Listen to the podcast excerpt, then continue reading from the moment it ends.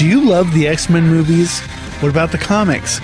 Did you sit on the living room floor wrapped in a blanket eating cereal when the X Men cartoons were on? Now's your chance to join my co hosts and I as we dissect the movies chapter by chapter. We'll talk comics, cartoons, and video games. If it's even tangentially related to the X Men, we'll be talking about it. So come join us and our outstanding guests as we traverse the many X Men universes. Find us at xminutespodcast.com or a podcatcher of your choice by searching for X Minutes Podcast. Excelsior! That's a growler.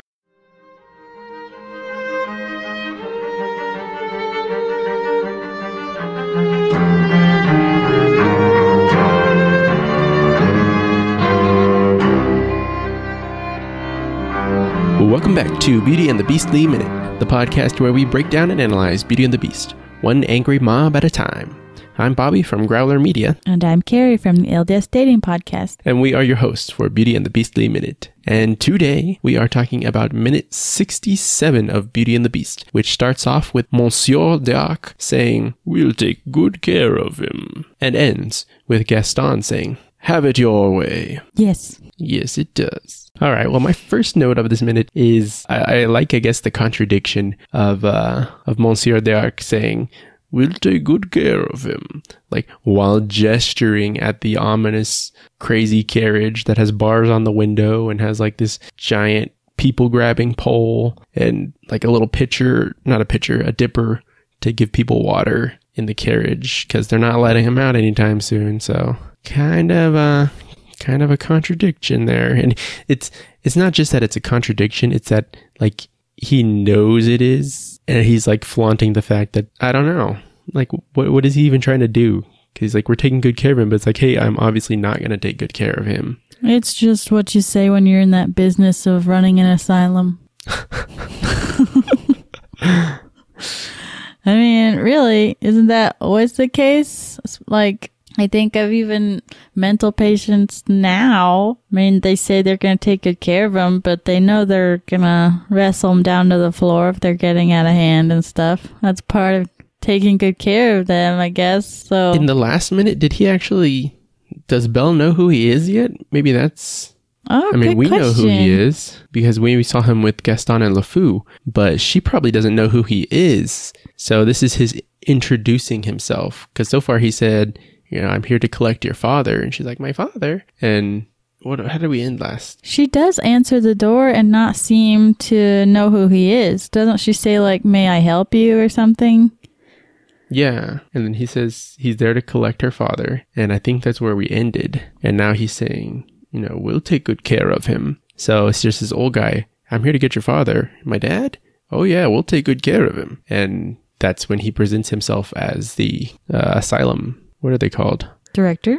Caretaker? Director? Warden?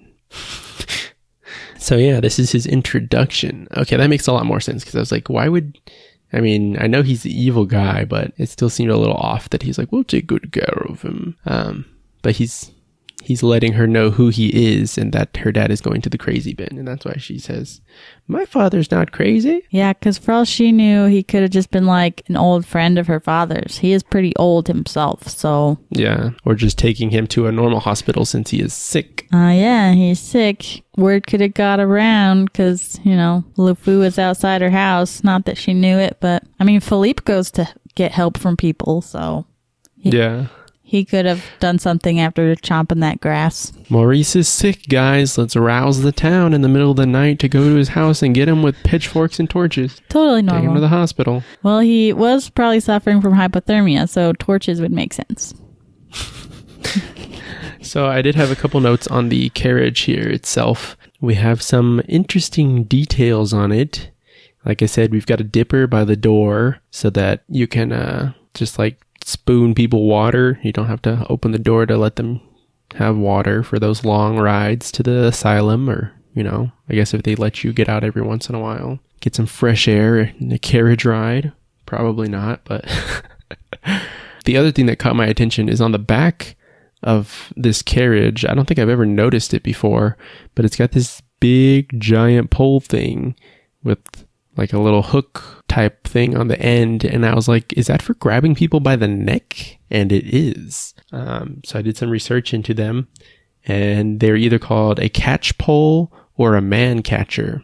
And uh, apparently it was a, a fairly common thing to have, like dating back before who knows when. So if you look up catch pole or man catcher, you'll pop up all these images and Wikipedia and stuff uh, about these poles that they used to use to catch people. And mostly it sounds like they were used for catching criminals and during battles. Like you would use them if you were trying to catch a noble or somebody. You didn't want to kill them, but you wanted to, to catch them and keep them alive. So they had these long poles and most of them had kind of like a, a rounded fork, I guess. How would you how would you describe that shape? It's kind of Well, it kind of reminds me of like the dog catcher pole in Lady and the Tramp, except the end of that, the loop was like, you know, soft. It was kind of flexible, like a rubber loop or something.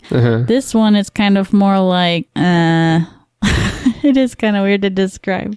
It's it's almost a full circle, but it's open at the end. So it, Right. it has basically those two points that come together at the top of the circle at the end of the pole. Yeah, yeah. So most that's what I first thought of was like something for catching animals, and it looked like most of those either have like a, a, a strap or a rope or a cable on the end of them, and so one end has the loop, and the other end you can pull the loop tight, and it just you know pulls it smaller. And that's how you hold them by the neck. You get it over their head, and you tighten it around their neck. But with the with the man catcher, it's like you said, it's got like two arms that curve around and almost form a circle. And then there are a bunch of different variations on it. This one, it looks like the two arms are spring loaded and they're kind of hooked on the ends where they meet in the middle. So you've got these two like, half circles with hooks on the end where they meet together. That way you can push it around somebody's neck and the springs will allow it to open and then close back up when their neck has gone in it.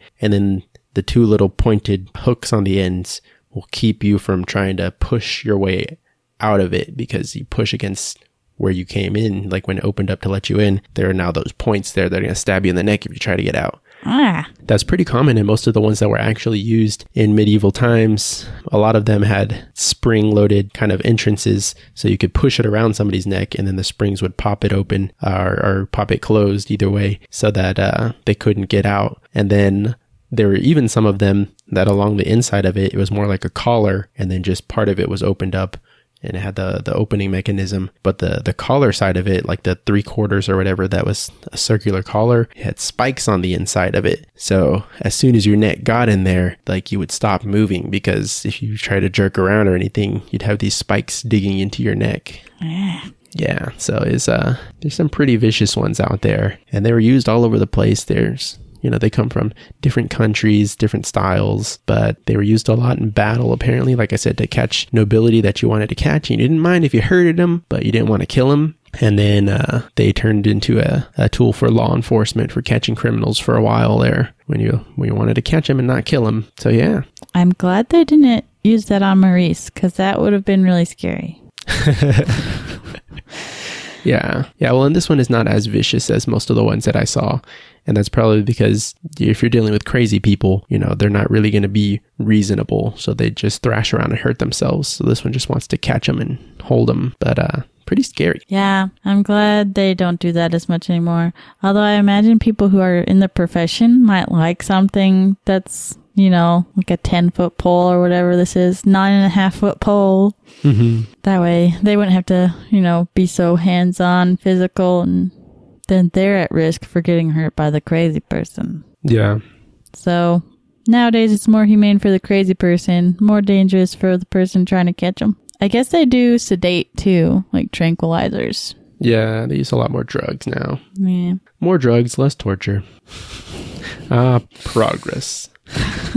so my next note here is around second four. We get some angry Belle. This is when she she says, "My father's not crazy," and she comes out of her door and her face goes from shocked to angry. And uh D'Arque, he's he just like puts up his hands and starts backing up, man. She he's not ready for the for the fury of Belle. And uh we haven't really seen Belle angry yet. I mean, we've seen a lot of Belle in this movie, but I think this is the first time we really see her mad. And uh it's an interesting look. I mean, she's got a lot of other emotions going on, but she's definitely got a lot of anger here at the beginning of this minute. I don't know if I'd really call it anger. I mean, she's definitely being defensive, but I feel like it's coming more of like a, a place of shock than anger.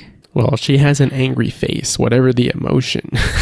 I wouldn't call the shocked that a shocked face when she's going after uh going after the caretaker. Yeah, I guess that's true. It does look like an angry face. It's ferocious, power, aggression. She's definitely on the defensive, that's for sure. Yeah. And then one of the things that bugs me throughout this minute is that uh, they were not very consistent in how they lit the inside of the cottage. So it's going to keep flicking back and forth between being dark inside the cottage and like really brightly lit inside the cottage. So when we first start out the minute, she's opened the door and we see behind her, it's very dark inside. We see her coming out of the dark doorway. And then when it moves to show LeFou, she's already outside of the cottage and it's very brightly lit inside. There's light coming out the windows and we'll see that flip flop back and forth as we see Maurice in, in the cottage during the rest of this minute. Yeah, I don't Bugs know. me. I don't know how they let that slip through. Like it seems kind of simple. I I even feel like they should have maybe kept that front window lit the full time because if you know that's like Maurice's room or something, they had the candles Mhm. burning in there. That would make sense. But I mean, that front room was definitely dark, and I feel like that should have been easy to keep consistent. Yeah. But they were rushed. We we pardon them for a lot of things. Yeah, and I wonder. Um, I wish we had the animators that did this part on. I wonder if we they had like different people doing like different parts. Like, hey, okay, we've got you know one person doing the close up scene, which they probably did with you know Belle and D'Arque here, and so we got one background artist working on that, and then we've got a, a separate background artist working on the scene where we've got LeFou talking to the to the mob. So most likely that's what happened. We just had two different people working on it and a different idea of what it should look like. And then uh, maybe they noticed it and were like, eh, not worth changing. The kids won't care. We will 20 years later. They didn't know podcasts were going to happen. Not anyone would dissect it a minute at a time. It was meant for us as babies. Yeah. I was a newborn when this came out. No. We've also got uh, Gaston, and he's just like chilling on the cellar doors. It's like sitting there, hands folded, kind of in the dark in the background, shadows, just watching his plan unfold. So I, I thought it was kind of interesting how he's just like taking a back seat and letting LeFou kind of run the show here and get things stirred up, and then he's going to jump in and, and be the solution guy. So I think a lot of times we see the villains in movies, especially in Disney movies, and you know they're they're dumb, and we're like they make dumb mistakes. And Gaston, I think we've seen a few times, he's not as dumb and like as outright bad as we think he is. So we, if you put a little more thought into what he's doing and how he's doing it, you see that he's, you know, he's not as dumb as we think he is. So here, you know, if he was the one stirring up the crowd and getting things going, then he wouldn't be able to come to Belle as the solution guy, which she rejects anyway. But uh, you know, that's his plan is to let other people stir up the crowd and get things going, and then he comes in and tries to save the day. But it doesn't work. yeah, I mean, Gaston's really an interesting villain in comparison to the others because they did have to try to make him like, okay, he's this guy that the village thinks is good, but he's really the bad guy. So he's got to be like this strong, protective, handsome, but also very, you know, selfish. And he's a really interesting villain in that way that he's so, he, he could go either way depending on whose eyes you're looking from, the village or the beast or Belle. So, but I, I like how you pointed out that like he just looks so at ease over there. I mean, he doesn't even look, he's not even standing on both feet. He's like leaning one foot on that cellar door, just so relaxed looking. Like I'm about to throw Belle's father into an asylum just to get my way and get her to marry me. Like, he, why is he so, he doesn't look nervous about this at all. He thinks it's going to work out. He doesn't think it's really wrong. Like he's just so comfortable looking. It's Yeah. It's a interesting pose they gave him for sure. Very it says a lot about him. That's for sure. Yeah. Yeah. And he's he's just a very interesting character. I one of the things I guess I like about him is that he didn't start off as a villain. He started off as just a, an arrogant guy. And then we get to see his progression in the movie becoming a villain and the decisions he's making to have that happen. So it's not just here's the bad guy, it's here's a guy that turned into the bad guy because he made bad choices. Mm-hmm.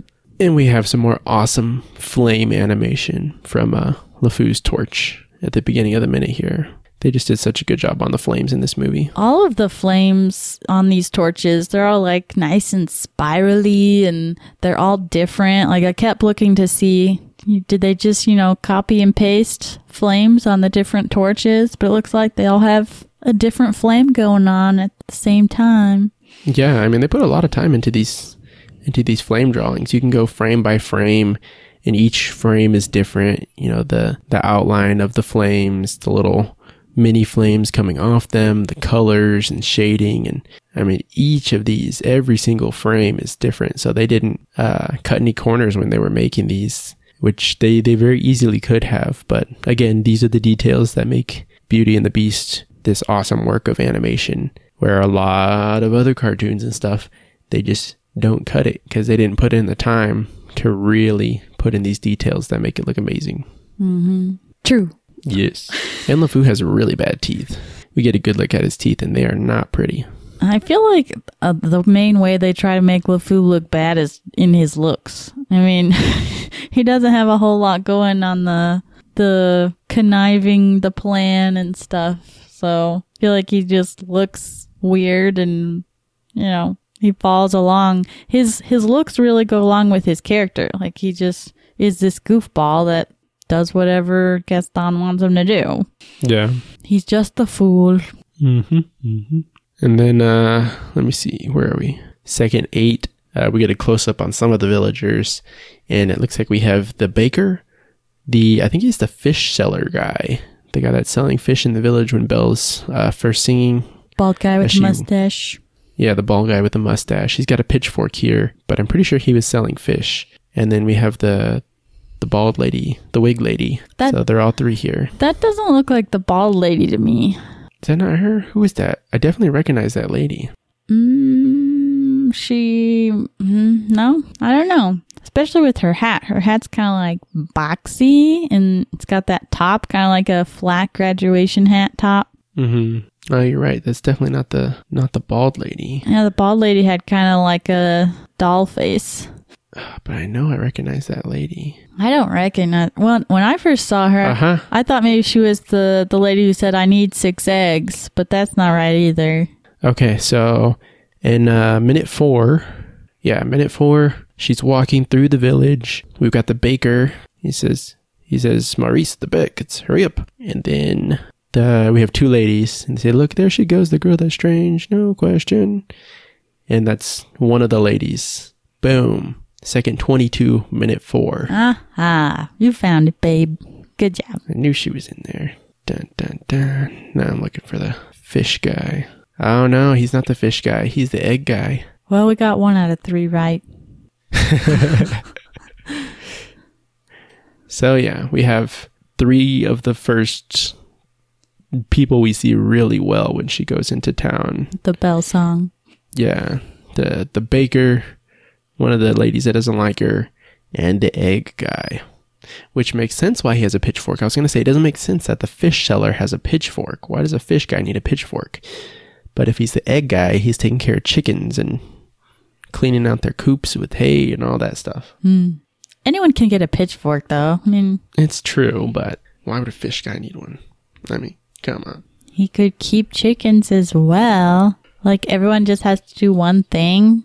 Well, it doesn't matter because he's the chicken guy. Okay, okay. Oh, I had a note. I actually forgot to write it down. On the asylum carriage, it says Asylum de Lunes or something like that. Loons. Mm-hmm. And I was reading on the fandom page for Beauty and the Beast, and someone was like, in um, they said in the books or in earlier versions, the the asylum was actually called Les Maisons de Lunes or something like mm. that. And I was like, well, why don't they just keep that? But I guess that just means moon house, and that doesn't seem to be indicative, especially for kids, of what is actually going on. So I guess Yeah. they were just like, oh, f- throw that out the window. We need it to say that it's the asylum for loons, which I don't know if kids know either of those words either. I don't remember trying to read the carriage, so I don't know. I guess it simplifies it though. Yeah, we talked about this uh, when we first saw the carriage, and uh, it's pretty much doesn't make a lot of sense as far as it wouldn't actually look like that because we're mixing languages, and so in the original one it makes more sense in the French sense of things. This one is mixing some English and some French, and uh, it just it wouldn't say that, but yeah, we think it's just that's what they did so that we'd have a better idea what it was without actually having them come out and say, hey, this is a crazy asylum, a psychiatric asylum, whatever. Yeah. And uh, yeah, We know Belle can read. Maybe she can read French and English, and it doesn't matter which one they put it in. The text is for her benefit alone. They didn't even have it on the carriage before they came. it does look like it's just a piece of, of parchment or paper or cloth or something tacked onto the side of the wagon. Uh, see, maybe they did just add it.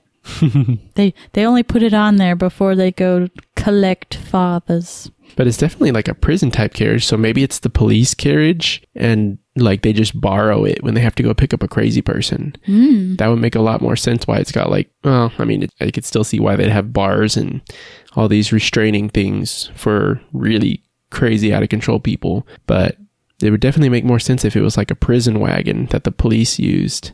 Good thinking. It doubles as the police wagon. So I did a lot of uh, looking into asylums and uh, psychiatric treatment in France in the time period. And we didn't really get too much into this when we first talked about this topic. When we first met Monsieur D'Arque and, and saw the, the crazy wagon. We talked a little bit about it. I think it was with Crystal Beth, but that was more kind of just on psychiatric treatment in general. And that was because I couldn't really find much on French psychiatric treatment. And it wasn't until I actually started searching in French that I found some stuff, which was kind of hard to do because my French is not very good. so reading all of these like articles about the the history and progression of psychiatric treatment in France, a lot of words I didn't know. So there's definitely some Google Translate going on there, but I was able to find a little bit more information. And unfortunately, most of what I found kind of post dates where we are in time. And so basically, there were several different articles and stuff pulled from different books written about psychiatric treatment and its its progression in France. And basically, they were like in the medieval times, like people thought you were possessed by demons or like witchcraft. And you basically were best case scenario, your family took really bad care of you or they tried to take good care of you and you just lived in horrible conditions anyway because everybody was poor and didn't know what was going on. And worst case scenario, you were imprisoned and tortured and burned at the stake for having demons or witchcraft or whatever. So uh, that was like the Middle Ages, and then kind of more towards this time period, the, the Renaissance, things started changing and getting a little bit better. But it wasn't really until right around the French Revolution, which is about where this movie takes place. We're estimating this was like 1782, and the revolution was like 1789, if I'm remembering right. And it was kind of during and after the French Revolution that there were several different doctors and psychiatrists or whatever that came out and wrote these papers or whatever that kind of changed the idea of psychiatric treatment in France at the time and kind of revolutionized the industry to be from, hey, we're throwing these people in jail and we're just keep them trapped there and not really treat them or do crazy things that we think are going to fix them that are really just mutilating them to these people actually need treatment and trying to learn how to help them. And that's kind of where the modern psychiatric treatment was birthed and kind of grew into. So uh, this is kind of an interesting era where he might have seen either of those two, and we kind of see a mix of that. They're going to treat him as a prisoner and probably just take him and throw him in a dungeon, and that's going to be his treatment based off of Monsieur D'Arque and his attitude so far. We see that he's kind of corrupt, not a nice guy, so most likely he's just kind of milking this uh, this position that he's been granted, and he probably just throws people in dungeons and you know keeps them alive barely so that he can keep getting his his pay. And uh, so it's a good thing that Maurice doesn't end up in there because he probably would have died since he was already a little bit sick. But if he didn't, then he'd be stuck in there for years and years with horrible treatment until if he survived the French Revolution, maybe he'd start to get better treatment uh, in, you know, like 10 or 15 years. Yay! But he's sick, so he would probably have died quick. yeah. I mean, supposedly he's sick. He doesn't seem sick anymore, but he is. history is crazy, man, especially medical history. They did so many weird things. yeah. I wonder if we're going to look back and think that on our time when we're old people. like, man, I can't believe they were treating everyone for, you know, autism. Now we know it's blah, blah, blah. You don't know what you know. No, you don't know what you don't know. Yeah.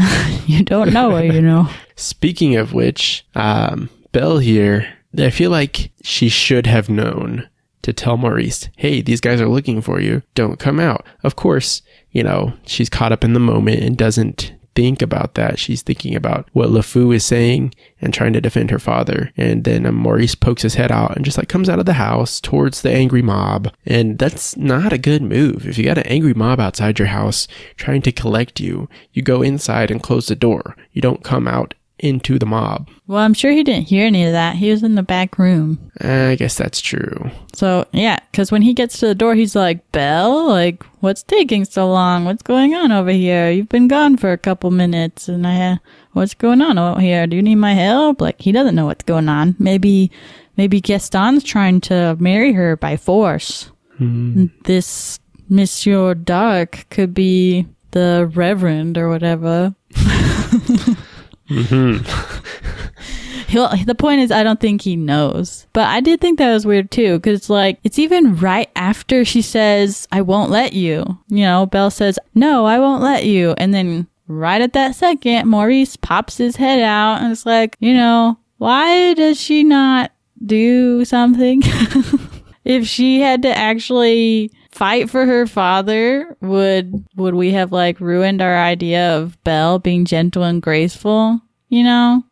Because I think I think that's why they had to make him come out. Because if he had just stayed in the house, then we had we would have had to see some kind of physical thing going on between Belle and the guys trying to go in and get her father. Whereas you know her dad comes out and walks down the stairs. He like delivers himself to the the little asylum henchman basically. So we don't have to see Belle trying to push or pull people away from her father. Yeah, I guess that's a lot less traumatic for children. You don't have the home invasion and nobody's going to break in your house and grab your dad and pull him out kicking and screaming while you're trying to fight people. Yeah, that's what I was thinking. Especially from like a family life research perspective, that would be pretty traumatizing. I mean, our daughter already, we tried to do, I mean, Bobby already knows this, but for listeners, we tried to do like a fire safety lesson. And now our daughter is like scared to death that a fire is going to start in our house like any day. And then I tried to teach her safety like at a park if someone tries to grab her or something. And now she's afraid people are, she's afraid there are bad people everywhere who are just going to snatch her up. But I'm trying to just explain to her, no, like when we go for a walk, you, I want to be able to see you. That way I know if someone grabs you or whatever. Stay with me in the store. So, I mean, I'm just trying to be cautious, but now I've really made her paranoid. Children. So yeah, if if we had to see Belle fight, physically fight to keep her father in the house, it would it would be traumatic for a child. It's a lot more smooth this way. But uh even before that, I had my second 10 note that we're well past at this point. But the asylum henchman that comes out of the back of the carriage, Mm-hmm. I was like, why was he back there? Especially for all this time. Like, it's been several minutes easily since the carriage arrived. So, what was he doing? Was he like back there preparing the space for Maurice? Or did he have to ride back there and he was just chilling until now? I mean, what's with this dramatic entrance of him popping the doors open and coming out, you know? Well, he probably did have to ride back there. I don't know how they're planning on doing their travel arrangements on the way back, but I mean, the carriage is only big enough. It's got the, uh, I forget what it's called, but the little seat on the front of the carriage that's wide enough for two people. So you probably got the Monsieur D'Arque who was sitting up there with the, the taller henchman sitting next to him, and there's no room for a third. So he probably rode in the back, locked up in the carriage. Well, I guess he wasn't locked up because he opened it himself. Yeah, but I mean, even if he had to ride there in the back, why wasn't he already out? Like, there's been plenty of time for everyone to arrive, for the Monsieur D'Arque, however you keep saying it, Frenchy like, and the other henchmen to get off the carriage. Like, everyone's gathered around. Gaston had time to put himself in his little comfortable pose. Like, why did this guy wait so long to get out of the back of the carriage? He was probably taking a nap. I don't know. Maybe he did just want that dramatic entrance. Well, dramatic entrance achieved.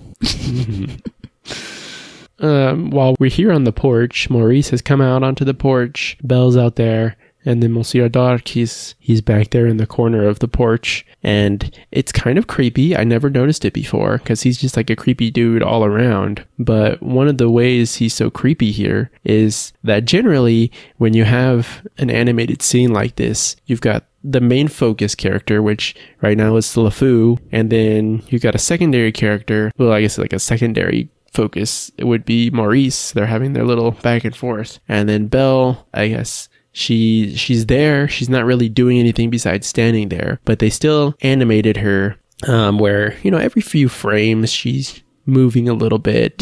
She shifts, her eyes blink, she looks around a little bit, and you know the same thing with Gaston. They're not really doing anything at this part, but they move a little bit. You know they they interact, and they're not as they're not animated in as much detail as LeFou and uh, Maurice because you're not focused on them. They're kind of in the background. So the animation's definitely not on the same level. Um, Tony was saying that's kind of like the boogermation. It's it's far away. It's small stuff. They're not focused on the big details because you're you're not paying that much attention to them. But then you've got uh, Monsieur D'Arque, and he's he's over here, and he's about the same size as Belle, and he's you know close to them. But I think one of the things that makes him a little extra creepy is that he does not move like everybody else. If you if you go frame by frame through the screen, you know you got some movement from the two main characters, and then you have Belle and Gaston, and they have a little bit of movement. And uh, Monsieur D'Arque, he's just there in the background, like they didn't even bother changing the animation at all. And so when we change perspectives on the scenes, you get a different animated version of him. So you see him from a different angle. But throughout these scenes, like they just did that one picture, that one image of him and just left it in the scene where everything else is moving, everyone else is moving, and he's just like this creepy frozen statue in the background until he has an important role to make. So the next time he moves is whenever he tells, you know, he motions the the henchman to come and grab Maurice. Um, but up until then, he's just kind of like chilling back there, creepy, uh, because he's he's not moving at all, and uh, I think they did that on purpose. to represent him being dead inside to everything that's happening. Like he doesn't care which way it goes. He doesn't care who wins if Maurice goes to the asylum or not. That's true. I mean, he's getting his money either way.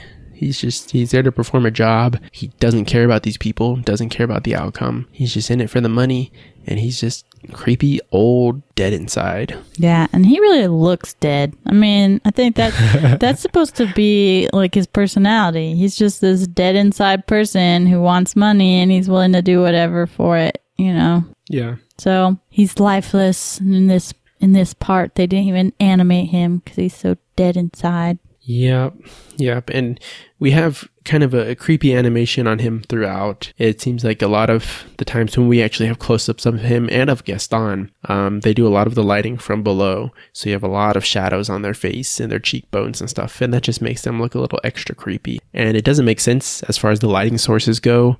Uh, because it's not like that on anybody else, but that just gives you that extra creepy and kind of, you know, these people are sick. There's something wrong with them feeling to it.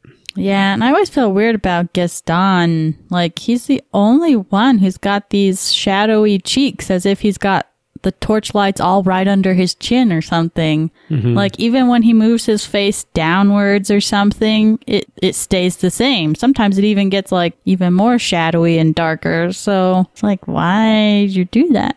It's so weird. It's just to make them feel villainous. Yeah, I guess so. I didn't notice shadows for Mr. JR. I feel like he just has those big old bags under his eyes that always look like shadows, but I didn't. No, I mean, they're not as pronounced. And again, it, it is harder to see them because he has his, his eye bags that are already dark, but you see a lot of shadows above his eyebrows and stuff. They kind of give him that creepy shadow look as well. Mm-hmm. I thought it was interesting that, like, Monsieur D'Arque, I cannot say it the way you keep saying it, D'Arque. Duh. D'Arque. Uh, he kind of makes the same, like, wince away face when Belle is trying to hold his arm and she says, You can't do this. He makes the same kind of face that Belle makes when she refuses Gaston's proposal, second proposal in a second. I thought that was interesting that, you know, he's kind of disgusted by her, like her innocence and trying to get her father back. And just the same way that Belle is disgusted by Gaston trying to blackmail her into marriage. Yeah, but she's so caught up in the moment uh, that like she she's worried about her father, and then Gaston comes and finally presents himself as as the solution to the problem, and he you know wraps his arm around her and pulls her in, and he's he's talking to her, and she's so distraught that like that doesn't even register in her mind and she's like grabbing onto his shirt on his chest and you know that's just showing you how much turmoil she's in right now she's she doesn't even think oh i'm super close to this you know creepy jerk that i've tried to avoid at all costs before and now she's right up on him and he's got his arm wrapped around her and it doesn't even bug her until you know he says uh until like if you marry me and then she's like wait wait wait what Her And, uh, her what is so great. It's kind of like Cogsworth's what earlier. She's like, "What?" Yeah, yeah, and that's when she she's like, "What?" And then she realizes where she is and you know how close she is to him, and starts trying to, to push and get away from him. He he pulls her in close, and uh, I love I love the expressions on her face at this part. I mean, they're not like happy expressions, but she she has a very expressive face. And she does like her one eye squinty thing as she pushes him away, Yeah. And she puts her hand on his face and just like shoves him off. Uh, I wonder if her character at this point suspects that Gaston came up with this because she sees him as brainless. So I don't know if she could even imagine him coming up with a blackmail scheme. You know, I wonder if that's in her what? If that's her kind of realizing this could be Gaston's idea. I don't know. I never really thought about it. Because, I mean, I guess she could, like, take him at his word that he just happens to be there and he's like, oh, I could probably fix this for you if you marry me. But, uh, I guess I was just thought that she, uh, she realized that it was, he he said that and she's like, wait, you set this whole thing up. So I guess it could, it could go either way, though. Yeah, I don't know if she thinks he has the brains for something like this. Yeah.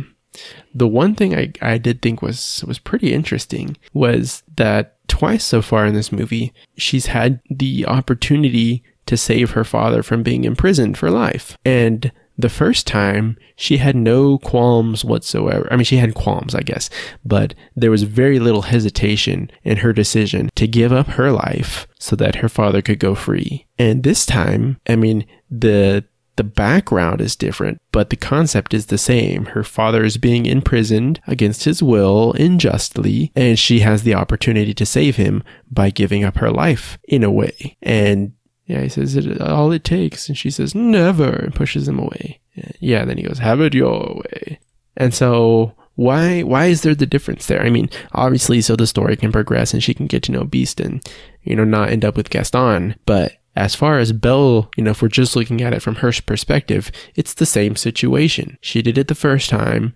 She struggled with that decision, but it was definitely something that she did. You know, she chose to do it. She she wanted to to make that decision. She was willing to give that sacrifice for her father. And this time, you know, it's never. I, I would never do that, but she just did it like a few days ago. I had never noticed that. It is like the exact same situation. But you could say that now the difference is she's actually in love with the beast. So she can't ever marry someone like Gaston now that she has a kind, gentle beast that, you know, we don't know if she'd actually marry him because, you know, there are complications to that, having children and whatnot. But, but, you know, she could happily spend her days with the beast and be happy. I guess I just said happily spend their days left. But you know what I mean? Like the diff- Yeah. the difference is now that she is in love and she knows happiness and she has a giant library to get back to. Well, I guess it's not even that though. I mean, that is part of it, but I guess the the difference that I looked overlooked is that in the first case, she submitted to being a prisoner for the rest of her life, and in this second case, she would have to actually marry Gaston. So it's not like be Gaston's prisoner in a dungeon for the rest of her life. She has to be his wife, and so that's that's a whole different ball of wax. Yeah, that's taking her dignity. And that's something that she's had a lot of time to think about and decide that she definitely doesn't want to do. So, in the one situation with the beast, she didn't have a ton of time to think about it and maybe didn't make the best decision, but you know, it was acting in the moment, doing what she thought was best, and she didn't fully think about the consequences. And in this case, she's thought about marrying Gaston. Maybe not like, hey, should I marry Gaston? But she knew it was something that was on the table. And so at some point, she analyzed it and realized it was not something that she wanted to do ever. Yeah, that song, she says, Not me, I guarantee it. Okay, well, now I feel a little better. But also, another aspect that's different here is that maybe this isn't the only option. You know, like when it was between saving her father from the dungeon or becoming his prisoner, those were kind of the only options. Whereas here, maybe she's thinking, well, I might still be able to get my father back from the asylum. Like there could be legal channels or something. She, Yeah. she did tell Monsieur D'Arque that he can't do this, you know, so maybe she knows of a way to get people back from the asylum if they're not supposed to be there. Right. So get, it might not be the only option to actually become Gaston's wife in this case. Have it your way then. I don't think he says then. No. Almost got it. um, another thing, I don't know if this is before or after. I guess it's before she talks to Gaston. In second 39, there's this like beautiful transition of our attention and Belle's attention from Monsieur D'Arque, where she's saying, You can't do this to Gaston, like slinking in behind D'Arque. Hmm.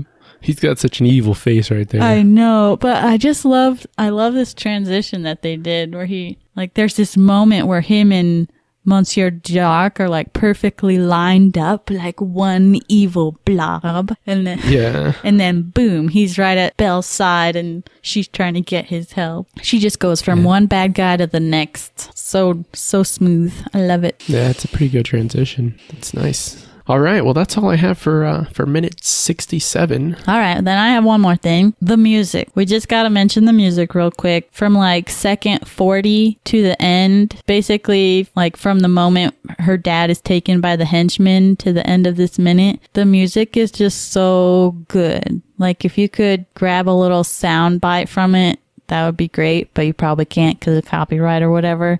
It's fair use. It's fair use. Okay, well then you should grab a little clip and just insert it right here. No! You can't do this! because I love how the music really is kind of like almost horrific up until this point when they take Maurice by his arms and you know start taking him to the carriage. And then at this moment second 40 the music kind of turns and it becomes kind of like this mysterious almost problem solving kind of music where Belle is trying to fix this problem and she turns to to D'Arque and then she turns to Gaston. And then there's this big like bum as as Gaston says if you marry me.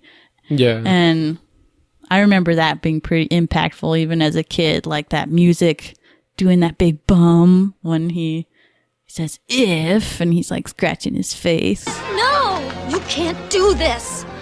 Poor Belle. It's a shame about your father. You know he's not crazy, Gaston. Hmm, I might be able to clear up this little misunderstanding. If, If what? If you marry me. What? One little word, Belle, that's all it takes. Never! Have it your way. Creepy scratcher.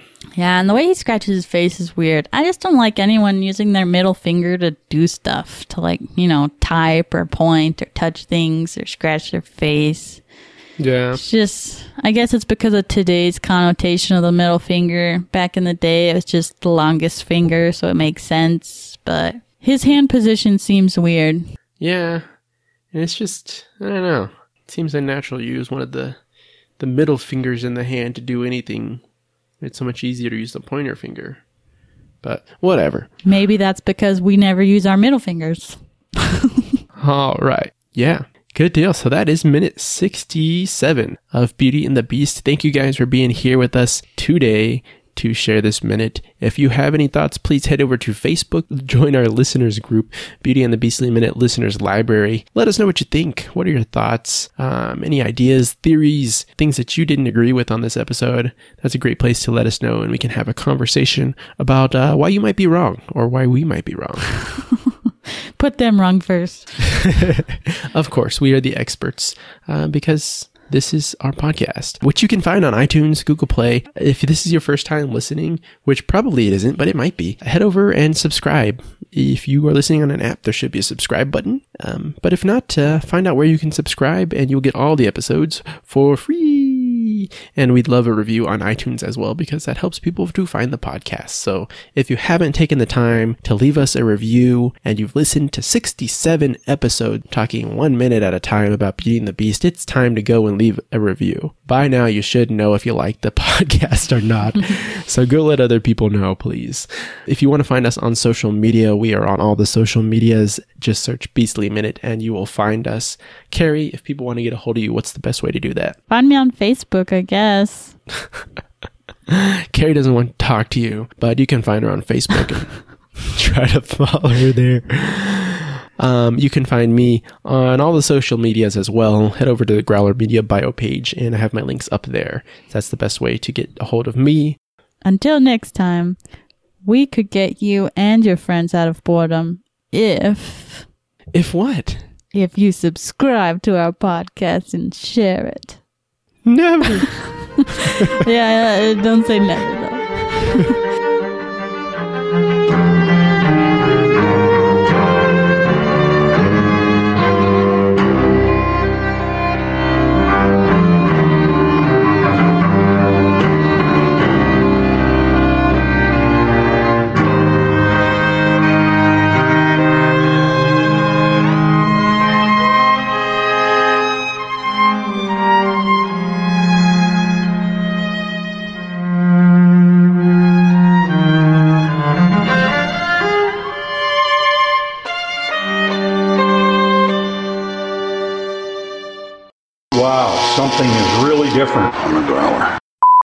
Take good care of him.